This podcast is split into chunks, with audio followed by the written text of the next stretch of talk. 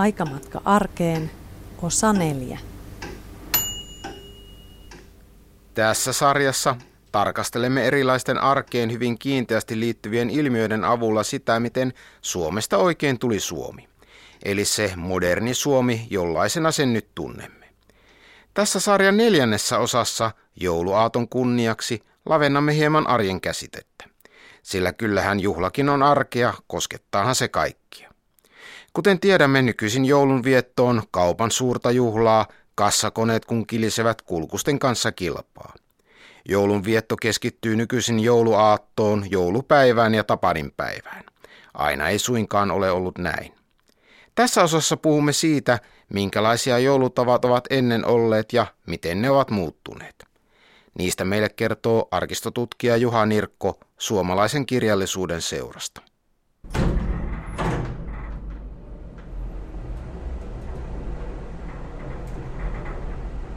Mutta aloitetaanpa aikamatkamme ihan joulunvieton juurilta.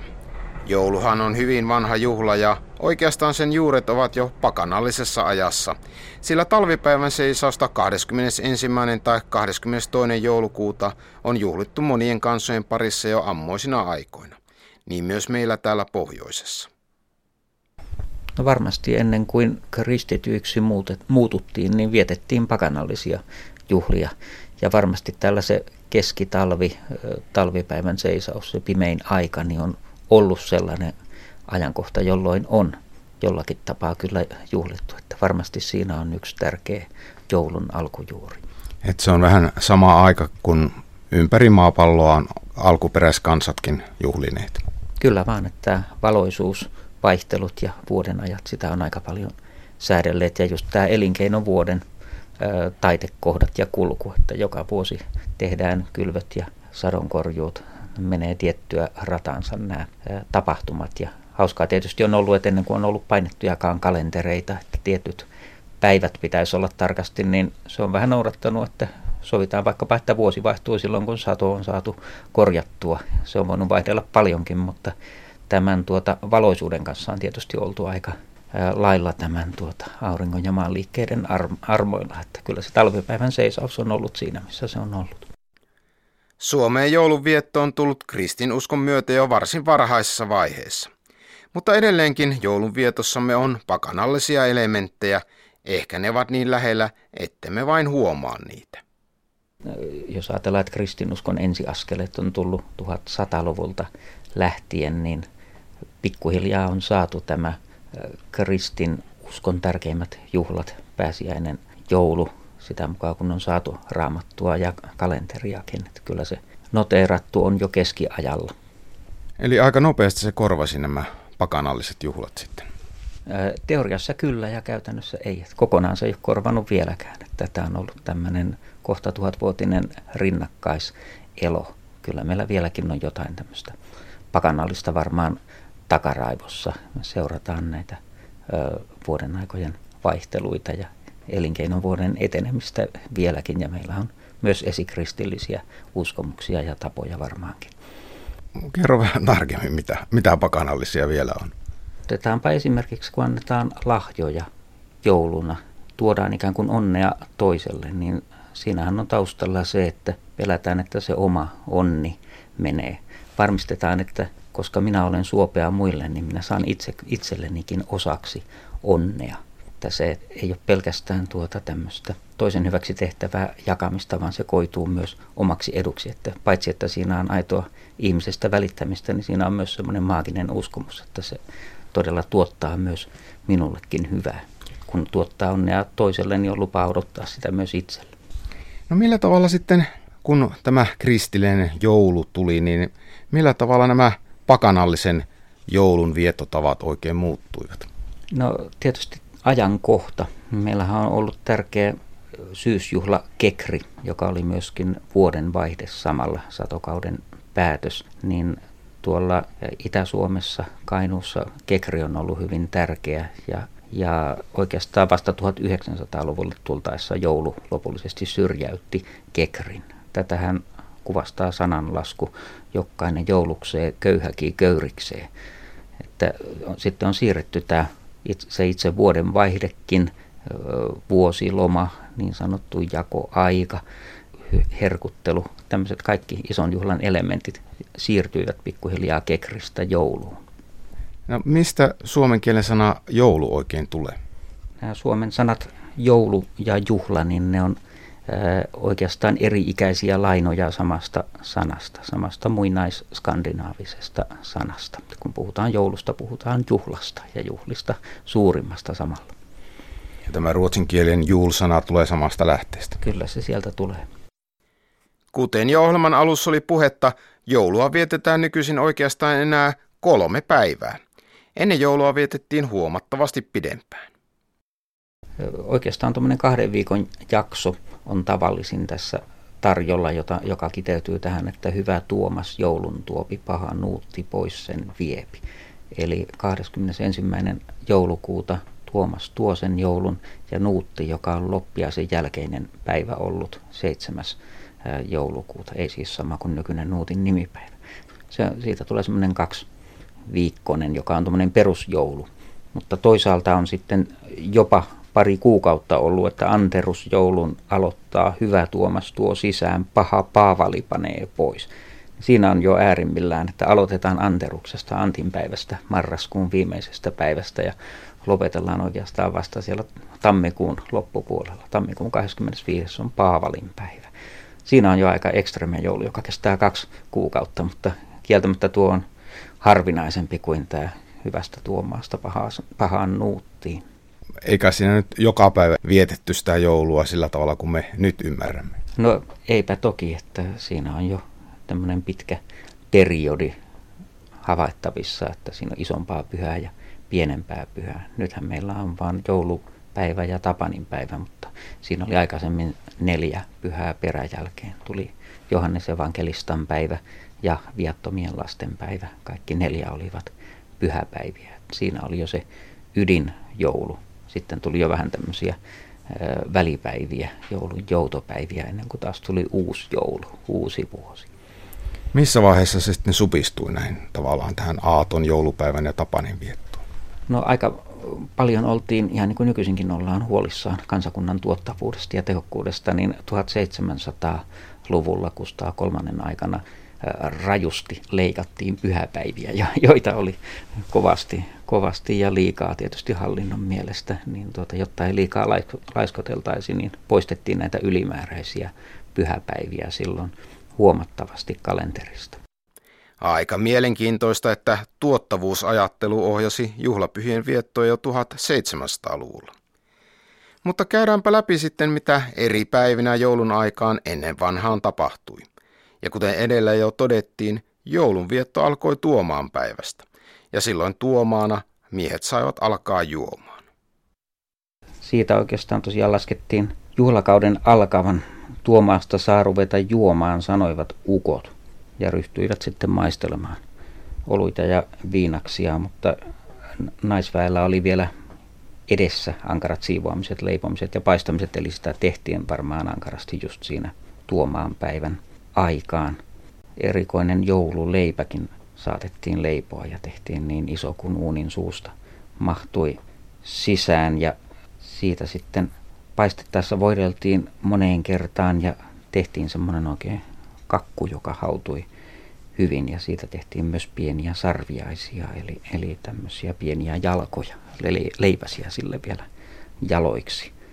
Näin tehtiin sitten tämmöinen joululeipä, joka oli kuin kakku joulupöydässä. Ja niitä sitten saatettiin leipoa jokaiselle omakin ja pinota niitä pöydälle suuruusjärjestyksessä. Ja näihin, näitä koristeltiin sitten painettavilla kuvioilla, taianomaisilla kuvioilla. Että siitä tuli taas tämmöinen taikaelementti kristillisen joulun viettoon. Seuraavassa Ylen arkistosta löytyneessä katkelmassa 1800- ja 1900-lukujen vaihteen jouluvalmisteluja muistelee vanha emäntä Olka Vihdanmäki Tyrväältä vuonna 1961 Pekka Lehtimäen tekemässä haastattelussa. Huoneet siivottiin kovasti ja tomutettiin katot ja seinät ja laastiin ja ruokottiin sänkyt ja tuotiin uudet vaatteet sänkyyn ja pestiin kaikki puhtaaksi ja kakkua tehtiin rievää kakkua ja limppua ja hyvää kaljaa tehtiin kanssa sitten. Ja monessa paikassa tehtiin sahtia oikein semmoista kun silloin tehtiin niitä maltaita aina ja aina oli kalja. Joka asunnossa silloin oli köyhemmässäkin talossa niin kaljaa enkä minä tiedä mistä se aina saatiin mutta nyt ei ole missään. Enää ja huoneet koreiltiin jolla oli jotakin kuvia pantiin seiniinkin kanssa ja himmeliä oli katossa ja ja - kynttiläkruunu jokin että oli ympyriäinen jokin että sinne pantiin kynttilöitä ja pöydälle kanssa pari kynttilää ja Jouluvalmistelut huipentuivat jouluaattona aivan kuin nykyäänkin ja ruuat alkoivat olla jouluisia. Aattona on voinut olla jo vähän aaton omaista ruokaa. Aattokeitto on voinut olla tai aatto kala Karjalassa tai siis vaikkapa keittokin. Ja suursiivouksen huipentuminen on ollut jouluaattona. Vähän niin kuin nykyäänkin oikeastaan, että joulurauha ehkä siinä keskellä päivää on semmoinen se joulurauhan julistus, jonka jälkeen pitäisi toiminnan muuttua valmistelevasta, kiivaasta puuhailusta viettämiseksi. Se voi ollakin semmoinen vaikea, vaikea osata jarruttaa ja hiljentää siinä kohdalla. Niin se on ollut ennenkin, että pitäisi päästä ö, mahdollisuuksien mukaan aikaisin saunaan ja lopettaa ne hommat jo siinä iltapäivään mennessä – tai iltapäivällä viimeistään. Siinä nyt kun lukee näitä arkistomuistiinpanoja, niin vaihtelee, että milloin on kukakin pystynyt lopettamaan. Joulusaana oli tietenkin hyvin vahva perinne ja siihen liittyi monenlaisia uskomuksia. Ja sinne mentiin heti jouluvalmistelujen jälkeen. Siitä on näköjään vähän vaihtelevia muistiinpanoja, eikä se ehkä ole niin tarkka kellonaika, mutta siinä aatto-iltapäivän hämärissä noin keskimäärin. Ei ihan aatto keskipäivällä, mutta tuota, aatto ilta hämärissä illan suussa viimeistään. Siinä edeltää oikeastaan sitä saunaan menoa just semmoinen hetki, jolloin joulu on ikään kuin valmistettuna, mutta se ei ole ihan vielä tullut, joka on just semmoinen hieno hetki, kun kaikki on vielä niin edessä ja kaikki valmistelut toisaalta takana. Ja miehetkö menivät ensin? Tässä on itse asiassa variaatiota, että kuka menee ensin, mutta kyllä miehet on saattaneet mennä ensin oikeastaan oleellisinta se, että kaikki käy ajoissa ja jonkinnäköisessä arvojärjestyksessä usein, mutta ajoissa. Ja sitten pääsevät haltijat tai suvun vainajat saunaan, ihan niin kuin ne sitten tulevat myöskin jouluaterialle. Sen takia ateria jätetään yöksi sinne esille. Niin haltijat tai vainajat vuorollaan sitten pääsevät myöskin osallisiksi näistä joulun rituaaleista. Että tavallaan tuossa näkyy vähän siis se että toinen jalka on kristillisyydessä, kristillisessä jouluvietossa toinen jalka on vähän niin kuin pakanallisissa tavoissa. Kyllä se vaan on, että se saunatonttu tai saunahaltija tai vainajat, ne, ne siellä saunassa kylpevät ja tulevat sitten aterialle, kuten laulussa tonttujen jouluyö. Tai aina pienenä ihmetteli, mistä sillan alta, minkä sillan alta ne tulee, mutta nehän tulee tosiaan lattian alta, koska kyseessä on pikkuroiset haltijat, jotka asuu siellä lattian alla ja tulevat sitten yöllä vuorollaan syömään. Liittyykö tähän jotakinlaisia erityisiä tapoja tähän joulusaunomiseen? No oikeastaan vähemmän kuin vaikkapa laskiaissaunomiseen. Laskiaisenahan piti ehdottomasti olla hiljaa, koska muuten hyttyset söivät, söivät ihan armottomasti kesällä, jos ei osannut laskiaissaunassa olla hiljaa. Kyllä sitä pikkusen liittyy tätä samaa uskomusta myös joulusaunaan, eli pitää olla silleen hissukseen ja arvokkaasti. Jälleen siksi, ettei ne haltijat pahastu, tai kristillinen peruste, että sauna on pyhä paikka noin muutenkin, että ei, ei sovi meluta, että sauna on ikään kuin se kirkko, pyhäkkö. Ja on saatettu sitten joku pieni loitsu tai rukous siellä lukea, jolla on niin kuin puhdistuttu henkisesti samalla kun on puhdistuttu ruumiillisesti. Ja kaikissa juhlissahan tärkeää on juuri puhdistautuminen. Puhdistaudutaan, lopetetaan työnteko ja syödään parempaa ruokaa. Niin olipa juhla mikä hyvänsä, missä tahansa maailmankulttuurissa, niin nämä kolme asiaa yleensä toteutuu. Nämä Juha Nirkon mainitsemat joulusaunatavat käyvät hyvin ilmi seuraavassa arkistokatkelmassa, jossa 1800- ja 1900-luvun vaihteen joulusaunomista muistelee herastuomari Arvid Oukka Jarmo Virtasen vuonna 1971 tekemässä haastattelussa. No, sehän oli jouluaattona, oli joulusauna. se oli jo pantu jälkeen puolen päivän lämmitä, että se oli siinä Prokkolan aikoin, niin kuin päivä vaihtuu hämärän ja valosan puolelle, se on Prokkolaa. Siihen aikaan sauna piti olla valmis ja silloin tavallisesti aina noin navettatyöt valmistettiin aikaisemmin kuin normaalisti. Saunan lämmittäjä, joka oli siihen toimeen nyt määrätty talossa, niin kun sauna oli nyt valmistunut, hän kävi heittämässä ne löylyt. Se piti heittää kuumat löylyt, että ne paholaiset lähit kaikki, kaikki sieltä räppänästä ulos. Ja jos johonkin loukkoon oli jäänyt paholaisia, ne tartu palvelusväkeen. Kun piiat työnnettiin ensiksi saunaan, ne sait ottaa osaansa. Ja sen jälkeen, kun piiat oli käynyt, niin sitten käskettiin rengit mennä. Ja, sauna olikin sitten puhas, kun tuota talonväki tuli saunaan.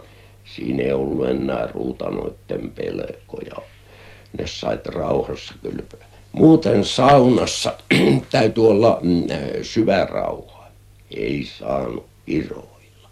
Ei, ei tuota sopimattomasti puhua, eikä myöskään äänekkäästi. Ja jos tuota piti löysätä ilmaa, niin se piti käydä ulkona löysäämässä sen ilman. Ei sitä saanut saunassa löytää. Se oli saunaa häpäisyä.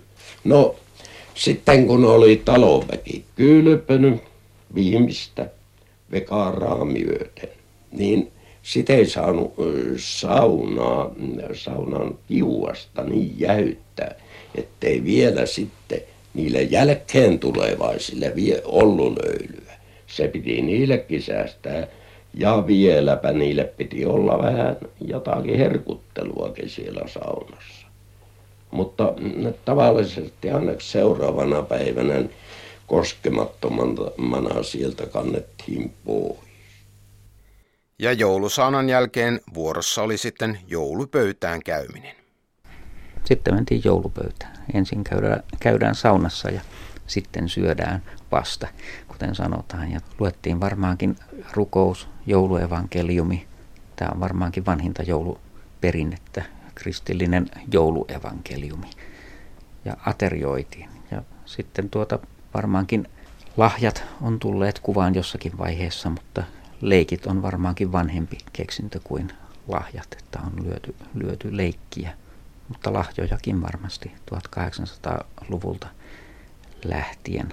Oikeastaan tämä, mikä me nykyisin mielletään jouluksi, niin on sitten tämmöinen 1800-luvun tuote ja liittyy eurooppalaisen porvariston nousuun, eli tuli tämmöinen tietynlainen tapakulttuuri ja tavarakulttuuri, niin oikeastaan Keski-Euroopasta Ruotsin kautta Suomeen ja ensiksi varakkaille säätyläisille, papistolle, kartanoihin, ehkä ruotsinkielisille ensin, suomenkielisille sitten ja kaupungeista vähitellen joka niemeen ja Notkoon ja Saarelmaan on omaksuttu yhtenäisiä tapoja. Ja aika paljon mikä nykyisin ajatellaan, että se olisi tämmöinen vanha idyllinen maalaisjoulu, niin kuitenkin siinä on taustalla tämmöinen oikeastaan kaupunkilähtöinen keski-eurooppalainen joulu.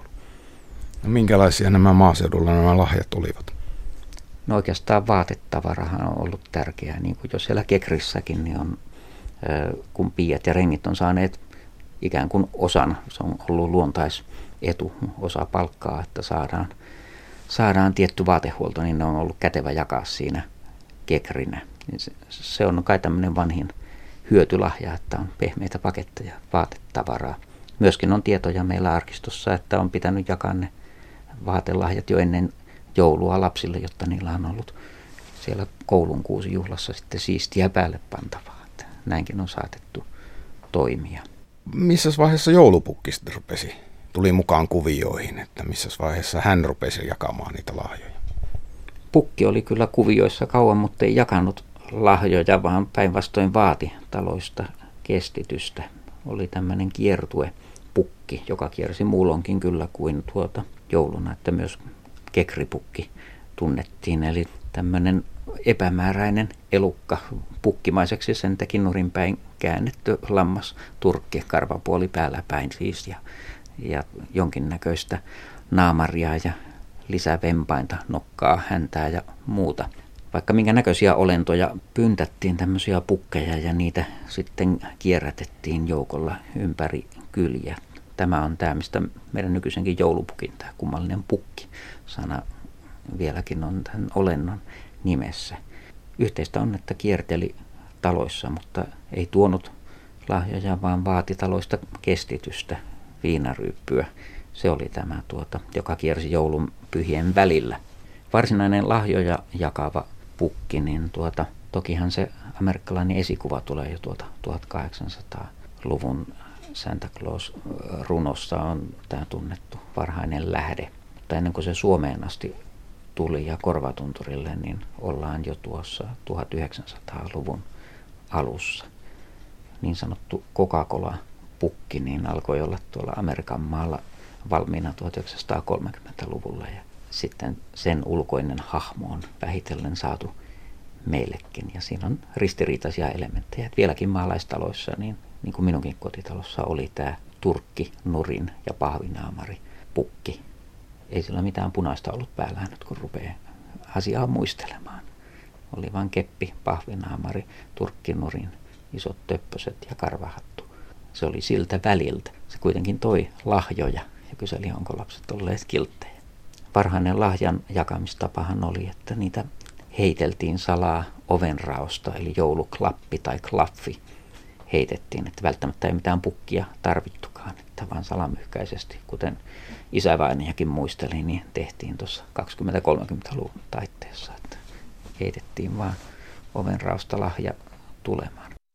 Tässä seuraavassa suomalaisen kirjallisuuden seuran arkistosta Aune Näsäsen muistelma siitä, miten hän ensimmäistä kertaa näki joulupukin.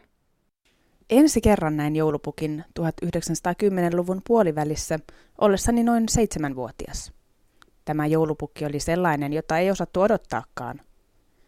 Leikimme pirtissä jouluiltana ison kuusen ympärillä, meitä oli neljä tyttöä. Yhtäkkiä keittien ovi avautui ja sieltä astui pirttiin joulupukki. Hänellä oli kädessään pieni paperipussi. Me pelkäsimme joulupukkia ja aloimme juosta hänen edellään, kiertäen kuusta. Joulupukki koetti ojentaa meille jotain pussistaan, mutta emme uskaltaneet heti ottaa sitä. Viimein uskalsimme ja saimme jokainen puoli nisupalasta. Se oli harvinaista herkkua, eikä sitä enää joulun jälkeen ollut saatavana. Seuraavaksi muistan, kun jouluaattona ilmestyi isän kamarin pöydälle kaksi pientä pakettia. Toisen oli kirjoitettu isälle ja toiseen Aunelle. Paketeissa oli isojen siskojen laittamat villasukat. Jouluiltana isä kutsui minut kamarinsa ja käski jakaa kolme kirjettä, josta yksi oli osoitettu vanhemmille siskoille, toinen keskimmäisille ja kolmas nuoremmille. Ensimmäisessä kirjeessä oli rahaa kummallekin tytölle 10 markkaa, toisessa kummallekin tytölle 5 markkaa ja kolmannessa kummallekin kaksi ja puoli markkaa. Tytöt saivat hyvät joululahjat, sillä raha oli arvokasta siihen aikaan. Äiti oli meiltä kuollut minun ollessa kolmen vuoden ikäinen. Isä ei paneutunut semmoisiin kuin joululahjoihin. Ei se ollut täällä päin vielä muotiakaan siihen aikaan. Lukijana oli Minttu Heimovirta. Jouluaattoilan loppuohjelmaan kuuluivat sitten monenlaiset leikit. Juha Nirkko. Oli usein tämmöisiä voimainkoetuksia tai tasapaino, tarkkuusleikkejä, voisi sanoa, että jonkinlaisia tämmöisiä voimisteluharjoituksia samalla. Oli tietysti kiva peuhata, kun oli tuotu jouluoljet ja oli pehmeä alusta tätä harrastaa. Ja sitten tietysti pitkinä joulunpyhinä saattoi olla nuorisoa koolla ja siihen, siihen liittyi sitten nuorten miesten ja naisten kesken muutakin hupaisaa, kun peuhattiin siellä oljessa leikin varjolla niin sanotusti. Harakan ampuminen taitaa olla mistä on eniten toisintoja. Meillä arkistossa tämä pitäisi olla näköradio, että tämän pystyisi kuvailemaan, mutta siinä toinen on selällään lattialla ja kädet on pään takana kämmenpuoli ylöspäin ja jalat on ylhäällä ja toinen tulee ja astuu tämän lattialla makaavan käsien päälle ja panee kätensä toisen jalkojen päälle. Sitten alla oleva heittää kuperkiekkaa, jolloin he keikahtavatkin niin toisinpäin. Tämmöinen on harakan ampuminen. Sitten on ö, paistisilla niminen leikki, jossa joku käy istumaan keskelle lattiaa ja hänen päähänsä painetaan lakki, ettei näe mitään ja annetaan oljista kierretty palmikko käteen ja toiset hiipii takapäin ja nykii tätä istujaa ja hän yrittää sitten huitasta tällä palmikolla ja keneen osuu joutuu vuorostaan jakkaralle. Ja tämä palmikko tosiaan, jolla tämä sokko raukka hutkii, niin rajummissa versioissa se voi olla sitten kostutettu vaikkapa johonkin hyvinkin epämääräiseen nesteeseen, että tämmöisiäkin toisintoja on sitten jollakin ekstremeleikkiöillä ollut käytössä. Seuraavassa arkistokatkelmassa vuosisadan vaihteen jouluaaton loppuilan viettoa ja joulupäiväaamun kirkkoreissuja muistelee Johannes Suomi Niilo Ihamäen vuonna 1955 tekemässä haastattelussa. No ensinnäkin joulun aattoon liittyy vielä se, että, että kun jouluateri oli syöty ja kaikki eläimet ruokittu, niin ei silloin menty nukkumaan vielä jouluaattona. Silloin ruvettiin veisaamaan virsiä. Ja sitten monessa talossa kaikki virsikirjassa olevat jouluvirret, niin kaikki ne veisattiin. Ja kaikki, siinä oli isäntä ja emännät, piiat, rengit ja talon lapset, kaikki oli siinä pöydän ympärillä mukana. Ja, ja kaikki sitten taitonsa mukaan veisasivat niitä. Ja sitten vasta mentiin nukkumaan myöhempään. Ja jouluaamuna mentiin aikaiseen kirkkoon. Ja monta kertaa puhutaankin kansan keskuudessa Tapanin ajosta, mutta kyllä se oli melkein joulukirkosta tulo tullessa, kun koitettiin se, kenellä paras hevonen pitäjässä on nyt. Se oli eri vilskettä sieltä kirkosta tullessa. Sitten kun oli hirveä vilu ihmisten, niin sillä me yritettiin pian kotiin. Ja sitten hevostakin oli vilu tullut siellä, kun monta kertaa oli parin 30 asteen pakkanen joulupäivä aamuna. Mutta lapset piti saada niin paljon kuin mahdollista joulukirkkoon, vaikka ne kuinka niiden oli varpaat palellut ja särkenyt ja, ja paha olo, mutta siellä piti olla. Se oli sellainen erikoinen ja sen ensimmäiset joulukirkkoreisut ne muistaa joka ainoa maalainen aina vanhaa harmahapsisen saakka. Eikö ne kirkot olleet tavattoman kylmiä? Niin silloin? kylmiä oli sitten. Että. Niin, no. No minkälaisia perinteitä siihen joulukirkosta palaamiseen sitten liittyy? Siihen saattoi liittyä tämmöinen jälleen vähän maaginen uskomus, että kun lähtee sieltä sähäkästi tulemaan pois ja ehättää ensimmäisenä tiellä, niin on odotettavissa oikein hyvä vuosi, jolloin kaikki työt joutuu ajallaan ja ehtii ajoissa joka paikkaan. Tämmöinen tyypillinen maaginen toiminto, että kun jonakin juhlapyhänä tekee tämmöisen ensimmäisen toiminnon niin hyvin ja ajoissa ja ensimmäisenä, niin se antaa suunnan koko vuodelle. Joulupäivän loppu olikin sitten hyvin hiljainen eikä silloin vielä sopinut vierailla. Mutta tapanina alettiinkin sitten irroitella oikein kunnolla. Joulupäivä on ollut sellainen hiljainen päivä, eli sanottiin, että on jouluporsas – sellainen, joka lähtee kyläilemään siinä ensimmäisenä varsinaisena joulupäivänä. Vastakohtana Tapanin päivälle, joka taas nimenomaan oli kyläilypäivä ja kierrettiin kylillä ja hevosella ajettiin. Mutta joulupäivän ideana oli, että ollaan hilja, hiljalleen siinä hiljakseen kotona ja ää, syödään hyvin ennen kaikkea. Sitten kun lahjat tulivat kuvaan mukaan, niin tietysti on voinut niistä lahjoistakin nauttia. No Tapanina tosiaan käytiin kylässä sitten se on tämmöinen nuorison päivä ja vaanallaolopäivä ollut hyvin selvästi ja siihen on liittynyt kujailua ja on menty vaikkapa lämmittämään naapurin saunaa salaa jo aamulla varhain ja kyselty, että onko tahvana kotona. Ja on, on sitten joku tämmöinen Tapanin pukki tai Tapanin puttikin jälleen eräs pyntätty kiertuehahmo ollut liikkeellä ja kierrellyt talossa. Kuuluuko siihen myös niin kuin ryyppyjen pyyteleminen? Kyllä siihenkin kuuluu ryyppyjen pyyteleminen ja antaminen ja saaminen. Kyseltiin, onko tahvana kotona ja jos tahvana on kotona, niin kyllä siellä pitää sitten olla jotain tarjottavaakin.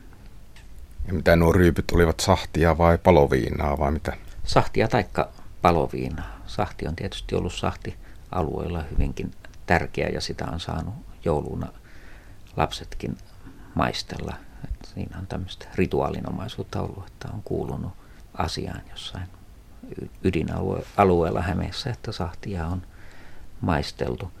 Mutta tosiaan etenkin nuoret aikuiset ja aikuisväestö, niin se on ollut sallittua rituaalista juomista kuulunut ikään kuin kuvioon juhlapyhinä. Se on eräänlainen uhri, se juominenkin, että kun syödään hyvin ja juodaan hyvin, ikään kuin käytetään sitä menneen vuoden satoa ja sitten on taas oikeus odottaa sitä uutta tilalle.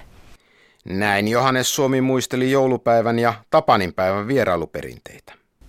Se oli sellainen, sellainen uhka sitten vielä, kun lapsillekin annettiin, että jos vaan joulupäivänä menee, kir- menee kylään, niin äh, silloin vierään sikalettiin. Ja sitten on oikeus viedä sikolettiin, kuka vaan joulupäivänä menee kylään.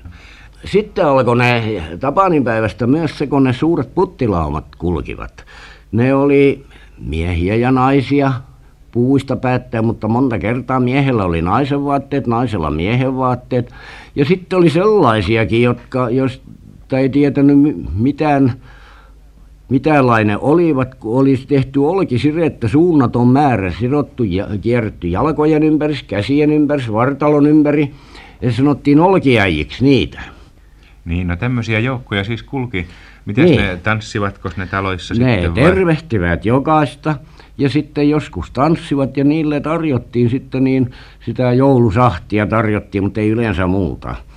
Ja sitten joskus ne tanssivatkin pienen hetken, mutta sitten menivät taas, ei kauan yhdessä talossa oltu, se oli vaan vähän. Ja taas seuraavan talon ja taas seuraavaan. Jouluvietto oli varmaan aika harrasta näin niin kuin joulupäivänä ja ilmeisesti Tapaninpäivänä tunnelma vähän muuttui. Pääsi jo tämä nimenomaan pakanallisempi puoli voisi sanoa, tai iloisempi puoli esille. Lähdettiin tuota sitä Tapania kyselemään olutta tai viinaa pyytelemään. Ja siinä oli tämmöinen mielenkiintoinen, kun on tämä trick or treat, karkki tai kepponen nykyisin Halloweenina, niin tämmöinen suomalainen trick or treat-sovellus on ollut Kekrinen ja joulun aikaan tapanina, että uhataan särkeä uuni, jos ei pyydettäessä tule sitä kestitystä kun kekrinä pyydettiin, että kekriä vai uunia, niin Tapanina oli sama juttu, että tuota, nämä kiertelijät uhkasivat särkeä uunia. Se on kauhea uhkaus näin talvella. Joulun jälkeen alkoivat sitten selkäviikot eli härkäviikot. Niillä oli monta nimeä, mutta niillä tarkoitettiin, että edessä oli pitkä kausi, kun ei ollut juhlia. Tosin kyllä laskiainen, joka oli tärkeä juhla siihen aikaan, tuli jo aika pian. Tässä on nyt puhuttu lähinnä maaseudun joulusta, mutta miten kaupunkien joulu tuosta oikein erosi? Siitä kertoo arkistotutkija Juha Nirkko suomalaisen kirjallisuuden seurasta. Oikeastaan se joulu, säätyläisjoulu, oli tietysti, se oli oikeastaan aika valmis tavarajoulu, kaikki tämmöinen, niin oli jo kaupungissa saatu ikään kuin kasaan tämä konsepti 1800-luvun lopulla, että löytyy jo paheksuvia kolumneja tämmöistä joulun kaupallistumisesta ja julkaistuista joulukatalogeista, jotka myyvät kovasti siellä tavaraa. Tavaraa on kaupan ja tavaran määrää paheksutaan vaikka. Varmaan nyt jos katsottaisiin, niin ei ne määrät niin hirveitä ole, eikä niihin todellakaan ollut kaikilla varaa. Voisi ajatella, että tämmöinen Säätyläisillä oli jo kunnon tavara, lahjoja, oli hienot kuuset.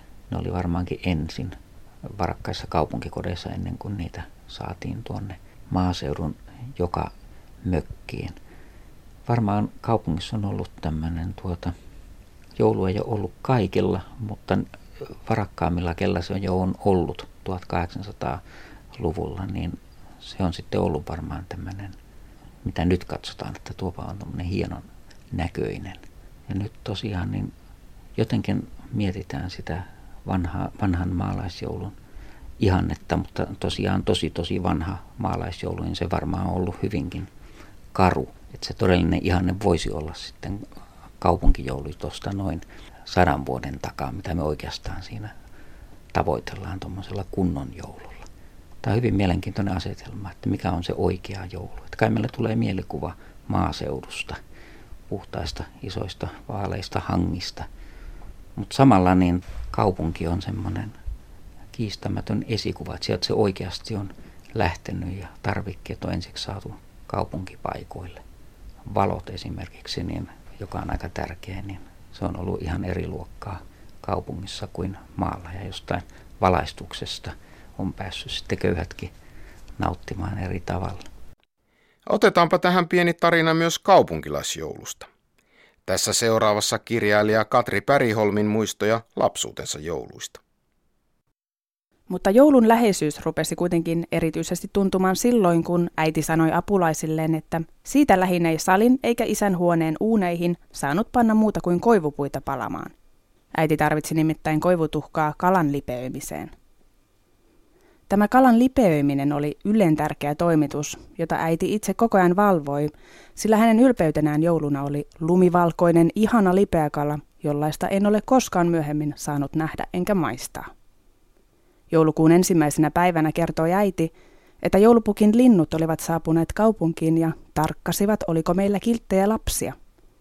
Tämä kertomus tarttui niin minuun, että yhä vieläkin vaistomaisesti tarkkaan sinä päivänä ikkunaani näkyisivätkö linnut. Joulukuun ensimmäisenä päivänä ilmestyivät myöskin ensimmäiset jouluilmoitukset sanomalehtiin. Nekin toivat joulun tuntua muassaan ja me lapset tutkimme niitä tarkoin.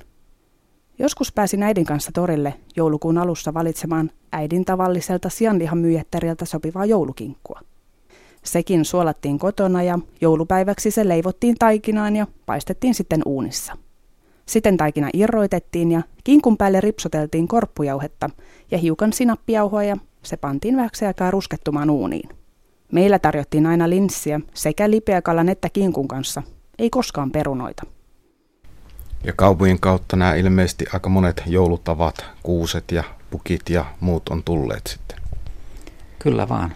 Kaupunki ja toinen on sitten kansakoulu.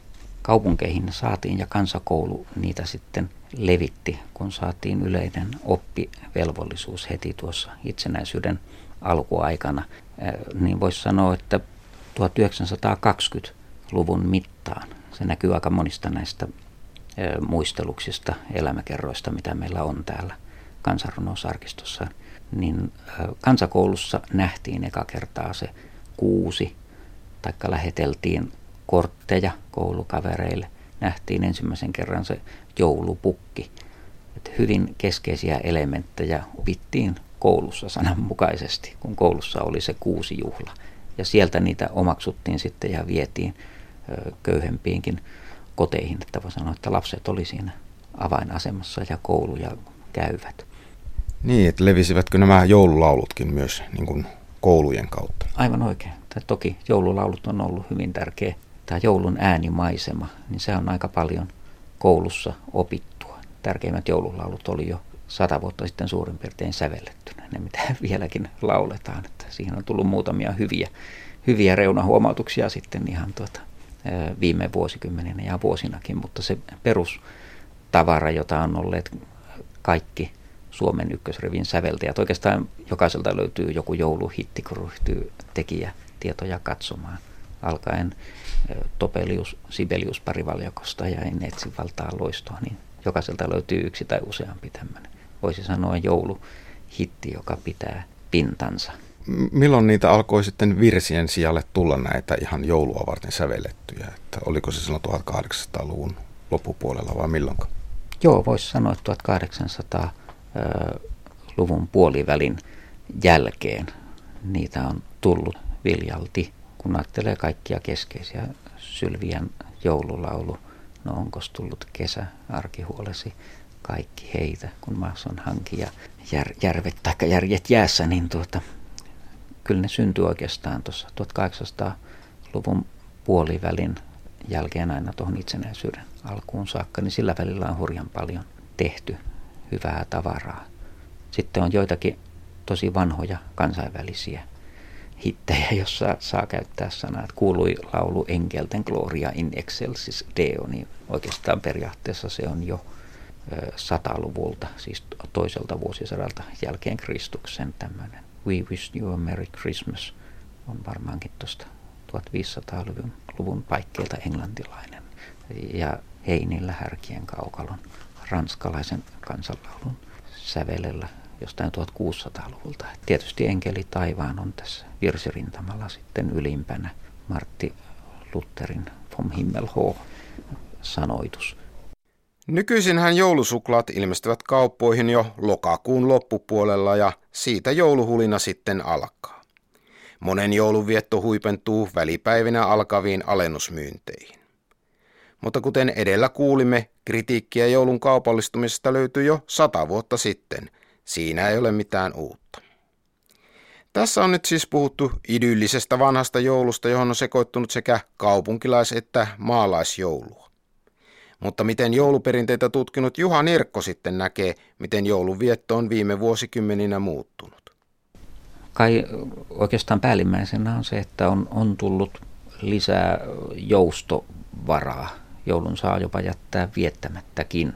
Sen, sen voi niin kuin kiistää. Toki näitä kiistäjiäkin on ollut jo toista sataa vuotta varmaan, että sekin on osa sitä joulun perinnettä, mutta tuota, sen voi jättää väliin ihan täällä meidänkin kulttuurimme sisällä. Ei, tarvi, ei ole pakko paeta tuota maan rajojen ulkopuolelle.